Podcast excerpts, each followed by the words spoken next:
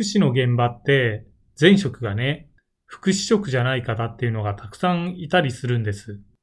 例えば前職がね、自転車屋さんだったっていう方とかね、大工さんでしたっていう方とかいらっしゃるんですよ。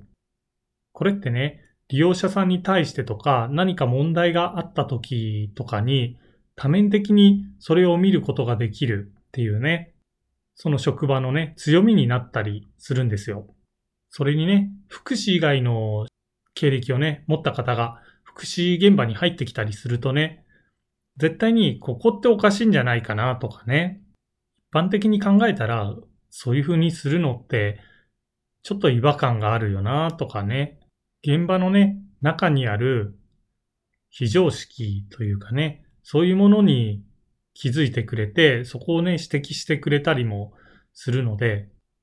とても大切だなと思うんですよ。でもね、実際にはね、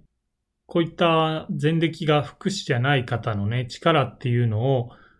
引き出せてない職場っていうのがね、たくさんあるっていうふうに思うんですね。職場自体がね、もう柔軟性を欠いてて、うちのやり方はこうなんですとか、こうするのがね、まあ、福祉事業所のね、まあ、常識的なことなんだよっていうのをね、新しく来た人に、まあ、教えていってしまうとか、そういったことってね、あって、そこにね、新しい人がなんでなんだろうっていう疑問を持ったときに、いやいや、他のね、施設もそういうふうにしてるからっていうふうにね、他と同じようにしていく。同じなんだから、うちも福祉で同じなんだから、他と同じようにしてるんだよっていうね、なんかよくわからないロジックを押し付けるっていうことはね、聞いててやっぱおかしいんですけど、あったりするんですよ。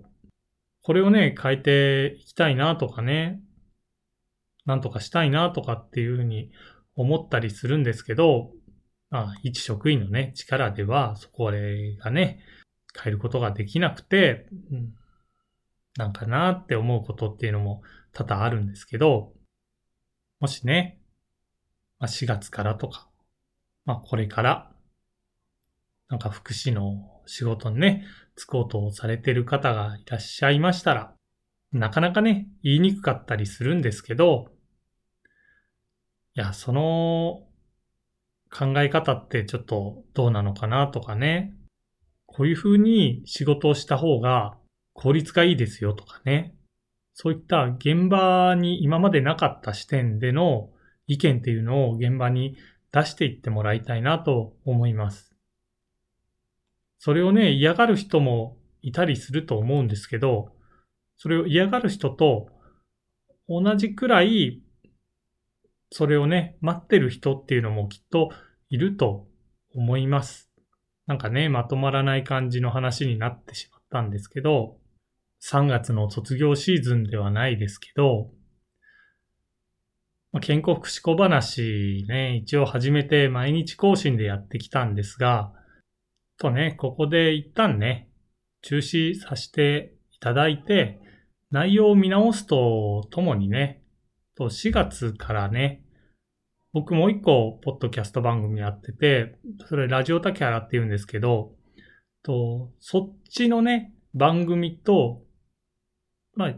融合させてタイトルも変えたりして、なんかね、新しい一本の番組としてね、作っていこうかなっていうふうに思っています。